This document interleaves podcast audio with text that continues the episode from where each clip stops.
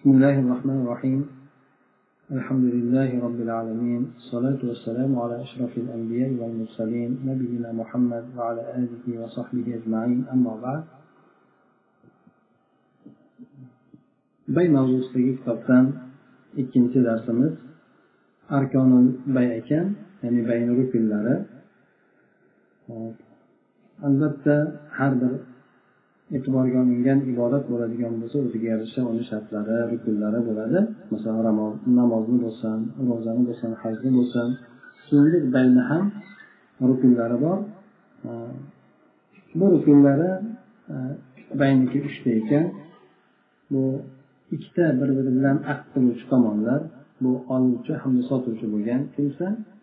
Ikkinchisi al maqud uni ustida aqd bog'lanayotgan narsa bir tomondan tovar bo'lsa saman ya'ni tovar deylik yoki pul pul baholanayotgan narsa.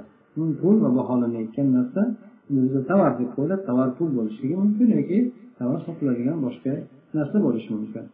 Saman deganimiz pul degani musman degani baholanayotgan narsa endi. Ya'ni olinayotgan narsa. Shu narsa bo'lishligi hamda uchinchisi esa ahdni siyg'asi. qaysi so'zlarni qaysi amallarni qilishlik orqali bu yerda bay tamomiga yetadi bu aqd siyg'alari deganimiz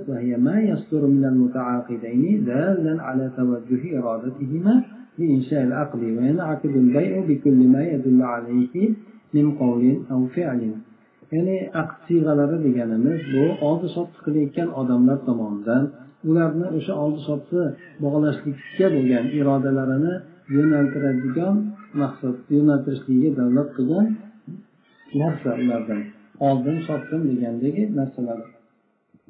Keyin bay esa o'shanga davlat qiladigan har bir so'z bo'lsin yoki fe'l bo'lsin shu narsa bilan bog'lanaveradi.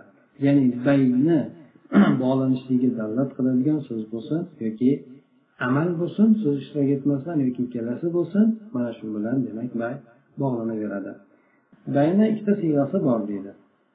الصيغة القولية تسمى الإيجاب والقبول. فالإيجاب هو اللفظ الصادر أولا مثل أن يقول البايع بعتك هذا الثوب بكذا والقبول هو اللفظ الصادر ثانيا. مثل أن يقول المشتري قبلت.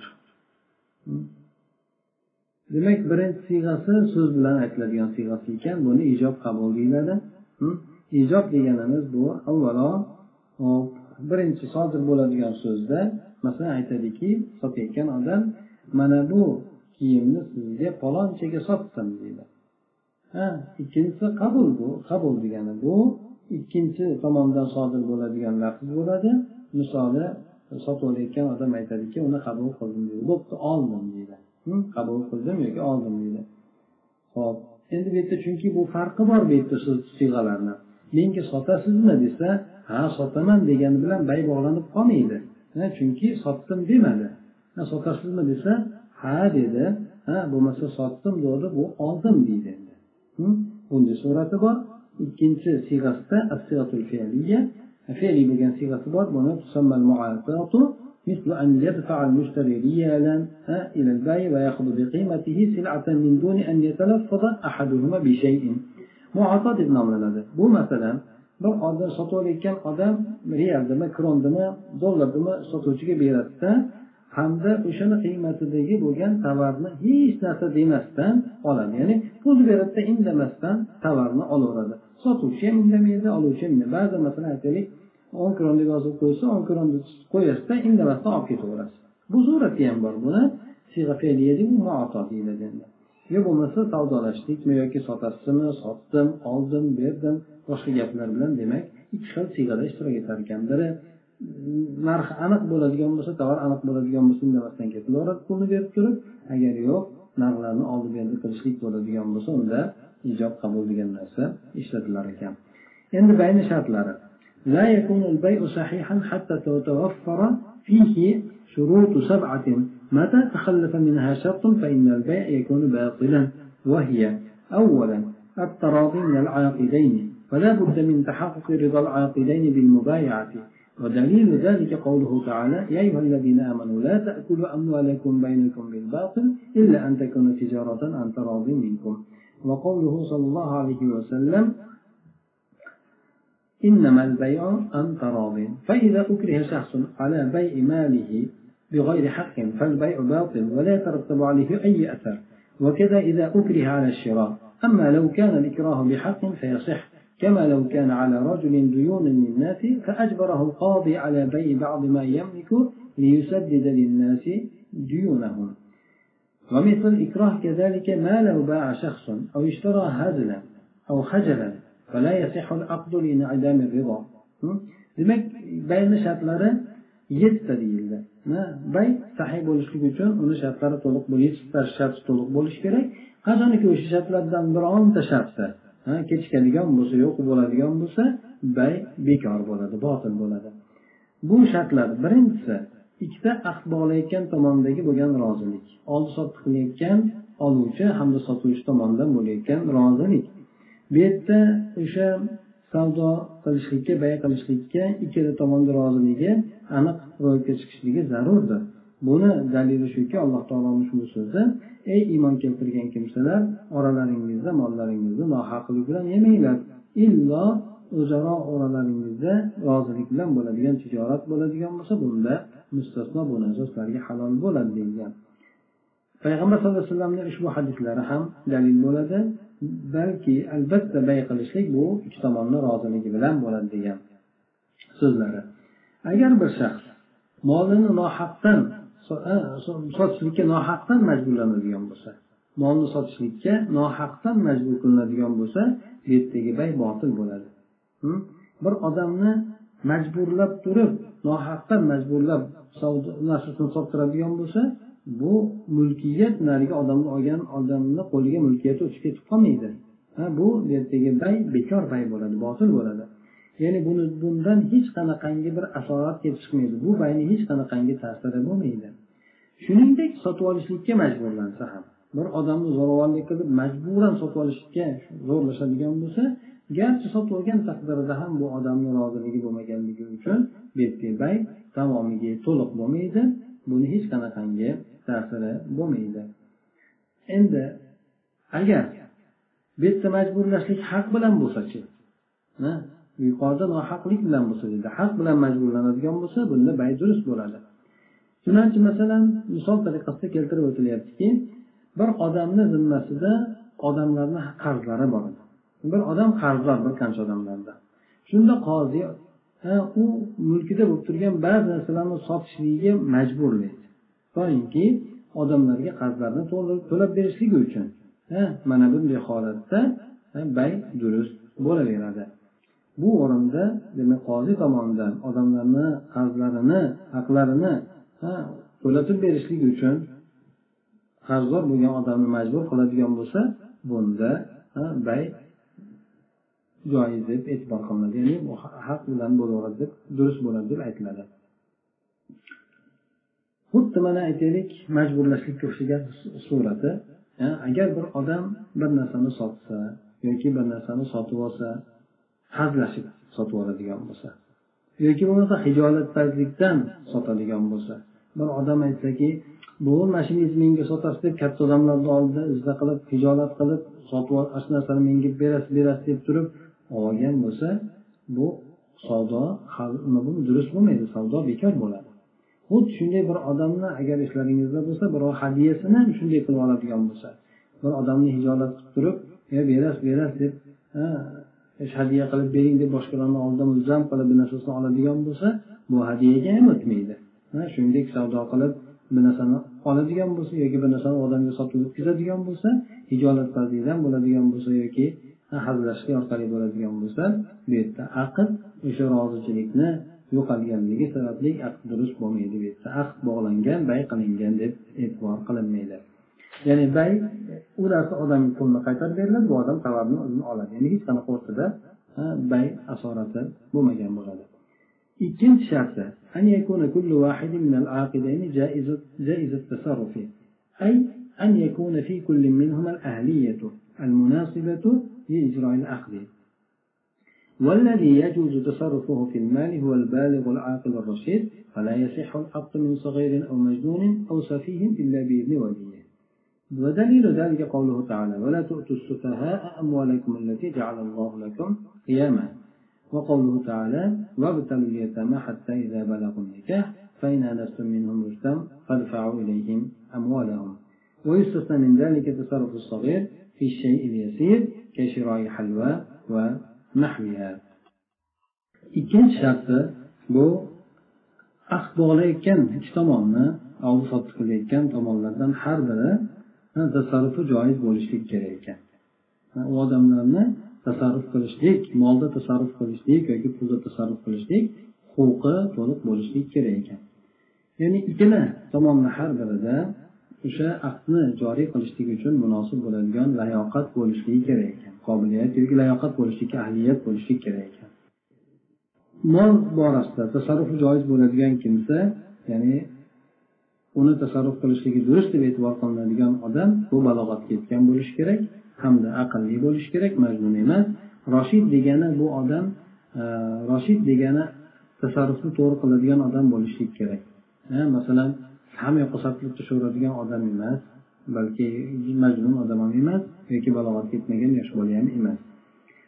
Rashid deganda bu bolig'ni muqobili balog'atga yetmagan oqildiki majnun bo'ladigan bo'lsa roshidniki roshid bu tasarrufni to'g'ri tasarruf qilolmaydigan hm?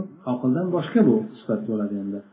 Ba'zilar bo'ladi shunday bosh oldi orqasiga qaramasdan hamma narsani sarflab tashlaydigan. Masalan bitta ozgina kichkina bo'lgan narsani qimmat qimmat narsaga sotib olaveradigan. Shunaqa sarflab tashlayveradigan odam bo'lmaslik kerak. Roshid degan o'sha tasarrufni chiroyli qiladigan odamlar aytiladi shunday ekan aqd kichkina bo'lgan boladan balog'atga yetmagan yoki majnun bo'lgan odamdan yoki bo'lmasa safih bo'lgan ahmoq bo'lgan o'sha roshidni muqobili ahmoq bo'lgan odamdan aqd durust bo'lmaydi. Illo valisini izni bilan durust bo'ladi. Bir yosh bola bir savdo qilgan bo'lsa valisi bo'pti desa yoki bir ahmoqroq bo'lgan odam bir narsani olgan bo'lsa sotgan bo'lsa valisi bo'pti degan bo'lsa durust bo'lib ketaveradi. Buni dalili shuki alloh taoloni ushbu so'zi sizlar alloh taolo sizlar uchun tirikchilik manbai qilib bergan mollaringizni ahmoqlarga bermanglar. Hm? Ahmoq ya'ni tasarrufni yaxshi qilmaydigan ahmoqona tasarruf qiladigan odamlarga bermanglar. Alloh taolo sizlar uchun sizlarni tirikchiliginglar uchun bu narsani mablag' qilib bergan. Shu narsani beravermanglar deb alloh taolo bu narsani berishlikdan qaytardi. Demak ular tasarrufni yomon qilishadi. Shu jihatdan ularni savdosi durust bo'lmaydi deb aytiladi. Yana alloh taoloni ushbu so'zi bor yetimlarni imtihon qilib sinab ko'ringlar. Hatto ularga yetimniki yetimni qolib ketgandan keyin unga meros qolgan bo'lsa yetimni o'sha merosini bir vasiysi bo'ladi. Ya'ni qarab shu qoldirilgan molni mablag'ni dunyoni qarab turadigan odami bo'ladi. O'shalar endi bu yetimlar balog'atga yetgan paytida u nimani mol dunyoni o'sha yetimlarni o'zlariga endi qaytarib beradi. Qaytarib berishlikdan oldin shu narsani shart qilinadiki agar sizlar ularda o'sha yetimlardan tasarrufni to'g'riligini biladigan bo'lsalaringiz sezadigan bo'lsalaringiz unda ularga mollarni beringlar dedi. Buning uchun ba'zi olimlar aytishadiki hamma molni o'ziga berishlikdan oldin bir ozgina bir mablag'ni berib shunda bir bozorga kelgin deb aytiladi. Qani u qanday tasarruf qiladi? O'sha agar tasarrufni yaxshi qiladigan bo'lsa qaytarib beriladi. Agar tasarrufni yaxshi qilmasdan eng qimmat bo'lgan ya'ni hech qanaqa narsa bir kuch kuchi bo'lgan boshqa bo'lgan narsalarga qattiq katta pul sarflab oladigan bo'lsa xullas kalom tasarrufni noto'g'ri yaxshi qilmaydigan bo'lsa bunda hali vaqti bor ekan deb turib e, uni o'sha narsaga o'rgatiladi hamda hamma molni berishlikni o'sha muddatgacha kechiktirib qo'yiladi. Bu qoidamizdan ikkinchi qoidamiz ikkinchi shartimizdan e, kichkina bo'lgan bolani ozgina bo'lgan narsalardagi bo'lgan tasarruf istisno qilinadi. Masalan o'ziga halvo sotib olsa qand shunday shunday narsalar sotib oladigan bo'lsa bunda o'zi pul olib chiqib turib mahalladanmi qo'shnisidanmi magazindanmi sotib oladigan bo'lsa mayli juda narsalar sotib oladigan bo'lsa bunda valisini o'ziga ham qarab o'tirilmaydi u bolaga narsani sotaveradi lekin kattaroq bo'lgan narsani arzon bo'lgan narsani e, masalan qimmat bo'lgan qimmatbaho chiqib oladigan bo'lsa yoki katta narsalarni savdosini qiladigan bo'lsa albatta valini o'zini kerak bo'ladi. Uchinchi shartimiz فلا يصح تصرف الإنسان في ملك غيره إلا بإذنه. لقوله عليه الصلاة والسلام لا تبع ما ليس عندك. والذي يقوم مقام المالك هو وكيله أو ولي الطفل والمجنون والوصي عليهما. ونحو ذلك. فلو باع شخص ملك غيره بغير إذنه أو اشترى مال غير بما لغيره شيئا بغير إذنه فإن العقد لا يصح إلا أن أجازه المال. ويسمى هذا العقد عند الفقهاء تصرف الفضولي uchinchi sharti aqd qiluvchi o'sha molni egasi bo'lishi kerak ekan yoki uni o'rnida turgan odam bo'lishi kerak ekan aqd bog'layotgan odam ho sotayotgan odam bo'lsin sotib olayotgan odam bo'lsin sotayotgan odam tovarni egasi bo'lishi kerak yoki o'sha tovarni egasi tomonidan bo'lgan vakil bo'lishi kerak yoki bo'lmasa sotib olayotgan odam o'sha berayotgan mablag'ga o'zini molik bo'lishi kerak yoki bir odamni vakil qilib jo'natgan bo'lishi kerak endi. Bir insonni boshqa odamni mulkida tasarruf qilishligi uni ruxsati bilangina mumkin bo'ladi. Payg'ambar alayhisalom aytganlarki huzuringda bo'lmagan o'zingda bo'lmagan narsani sotmagin ya'ni birovni narsasini sotmagin degan. Egador bo'lgan odamni o'rniga turadigan odam bu uni vakili bo'ladi. Yoki bo'lmasa yosh bola bo'lsa yoki majnun bo'lsa bularni valiysi bo'ladi. Yoki ularni vasiysi bo'ladi. Vali bilan vasiyni o'rtasidagi farqi hop valiy masalan bir odam bir yosh bolani yoki majnunni hozirgi paytdagi bo'lib turgan e, qarab turgan odam endi. Vasiy degani u odamga vasiyat qilingan. Yosh bolaga yoki majnunga ana shu bir odam qarab turgan bo'lsa u o'tib ketyapti o'tib ketdi. Yoki bo'lmasa o'shani bolalarga qarab turishlik vasiyat qilib aytildi endi bu vasiy bo'lgan odam qarindosh ham bo'lishi mumkin begona ham bo'lishi mumkin. Lekin vali albatta o'zini yaqini bo'lishi kerak endi.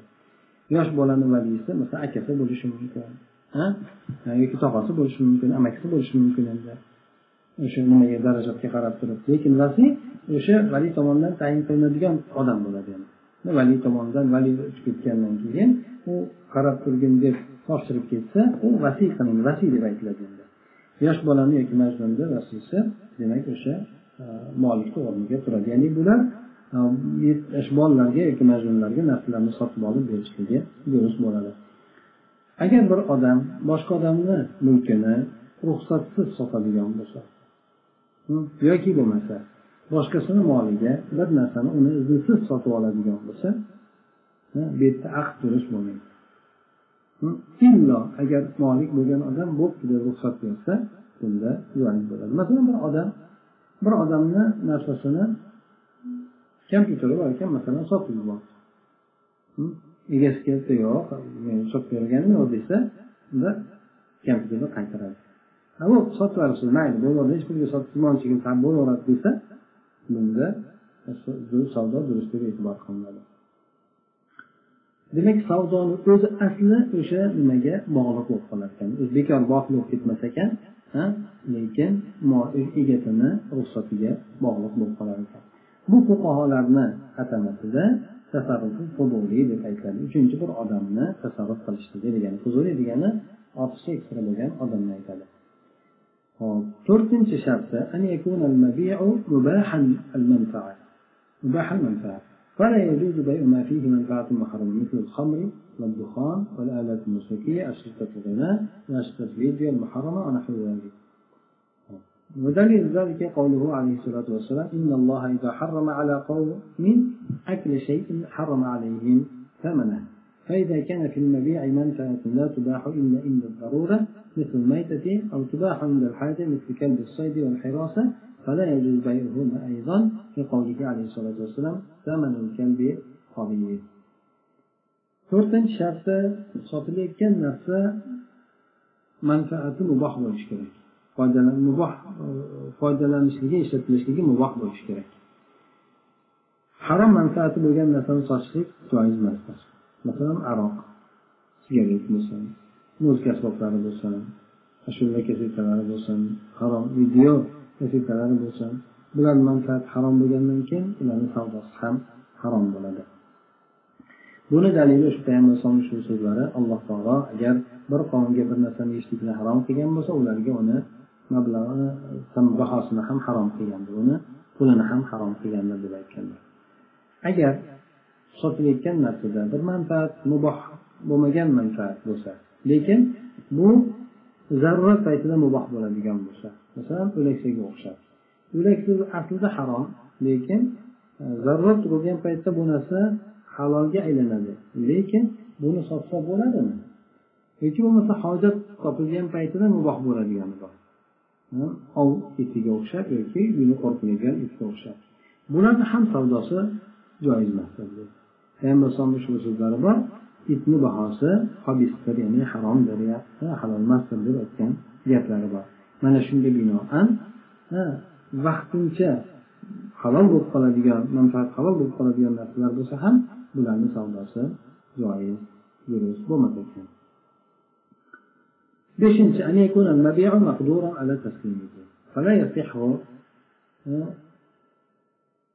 بيع سيارة بسيارة مفقودة أو طير في الهواء ونحو ذلك لعدم القدرة على التسليم ودليل ذلك حديث أبي هريرة رضي الله عنه أن النبي صلى الله عليه وسلم نهى عن بيع الغرض beshinchi sharti sotilayotgan narsa uni topshirishlikka qodir bo'linadigan bo'lsa ya'ni topshirishlik imkoniyati bo'ladigan bo'lishi kerak yo'q bo'lgan mashinani yoki havoda uchadigan qushni shunga o'xshagan narsalarni uni ushlab topshirishlikka imkoniyat bo'lmaganligi sababli savdosi durust bo'lmaydi.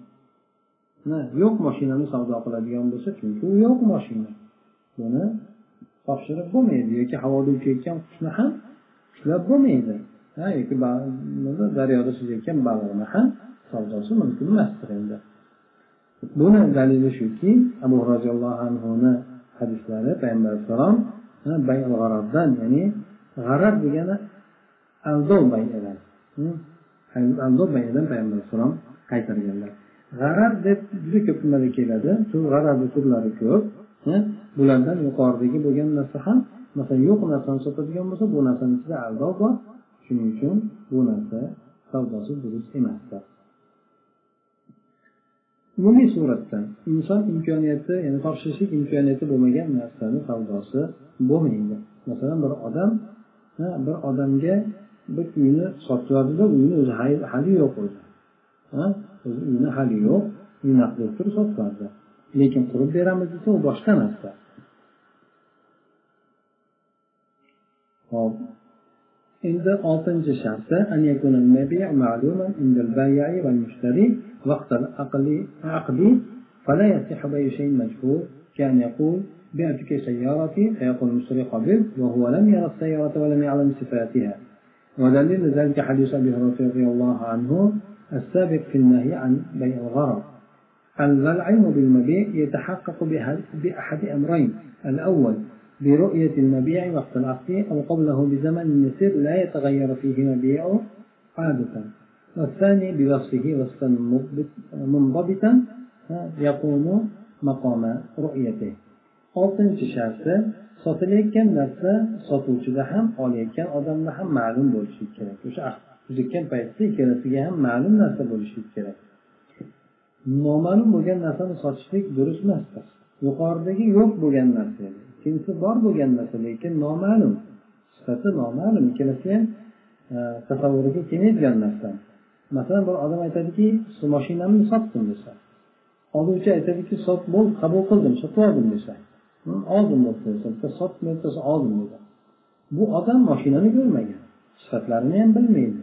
Qanday qilib bunisi savdo qilishligi mumkin hmm, sifatlarini ham bilmaydi chunki mashina sifatiga qarab turib boshqa holatlarga qarab turib farq qiladi bir biridan endi buni ortidan janjal kelib chiqadi. Shariatda janjallarni oldini olib bunday narsalarni janjalga olib boruvchi bo'lgan narsalarni mumkin emas qilib qo'ygan. Buni dalili o'sha yuqorida o'tgan abu roziyallohu anhuni payg'ambar alayhissalom aldob bayondan qaytarganlar deb aytgan hadislari sotilayotgan narsani bilishlik ikkita ish bilan ikkita narsa bilan ro'yobga chiqadi aniq bo'ladi. Birinchisi sotilayotgan narsani aqd bog'lanayotgan vaqtda ko'rishlik. Yoki undan bir muddat oldin ko'rishlikki bunda odatda sotilayotgan narsa buzilib qolmaydi. Hop masalan aytaylik bir mashinani to'rt yil besh yil oldin ko'rgan mashinani hozir savdo qilib bo'lsa bo'lmaydida bu narsa. Chunki moshina buncha muddatda ancha o'zgaradi. Yaqin bir oy yarim oy oldin ko'rgan bo'lsa bunda ehtimol mana o'zgarmaydi endi. Demak bunda u odamni tasavvurida bor bo'lgan narsa. Ikkinchi ya'ni sotayotgan narsani bilishlik surati shuki bu yerda shunaqangi bir tartibli suratda bir sifatlar beriladiki u ko'rganni odam ko'rgan ko'rishlik o'rniga o'tadi.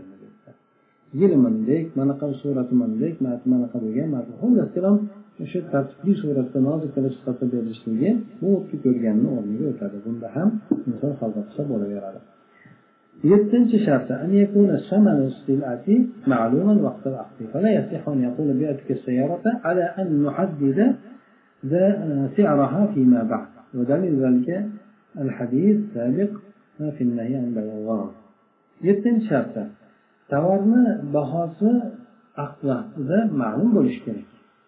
Nechi pulga sotasiz nechi pulga olasiz? Masalan shu narsa aniq bo'lishi kerak. U masalan aytsaki men mashina sayyora sizga mashinamni o'sha keyin kelishib olishlikka sotdim deyishligi durust emas deyapti. Masalan bizda bo'ladi. Nechi pul beryapsa olib ketavering hmm, nechi pul berib aytmasa olib ketavering keyin kelishamiz ha bu narsa ham o'sha orada kelishmovchilik kelishligiga olib keladi. Bu odam bo'pti olib ketadi olib ketgandan keyin bu odam faloncha bo'lsa men pistonchiga olardim deydi. Umumiy suratda demak bu janjalga olib keladi. Ha shuning uchun bunaqa bo'lgan narsalardan qaytarilgan ekan. Ma'lum bo'lishi kerak vaqti olib ketavermasa o'rnashib qo'ydi. Demak u yerda bozorda bozordagi narxni beraverasizda bozorda narxni bo'ladigan bo'lsa bo'lmasa faloncha ekan. Yoki bo'lmasa shu paytda bozorni bilib turib bozorda ming so'm ekan deb turib ha bo'ldi. Bozorda ko'rdik ming so'm ekan ming so'm beraman deb demak aniqlashtirib qo'yishlik kerak bo'lar ekan. Aniqlashtirilmasdan qolishligi bu o'rtada janjalni kelishiga sabab bo'ladi. Shuning uchun bu narsa bu buni shart qilib kiritilgan ekan. Buni dalili yuqoridagi hadis demak savdo bayadan payg'ambar alayhissalom qaytarganligi to'g'risidagi hadisdir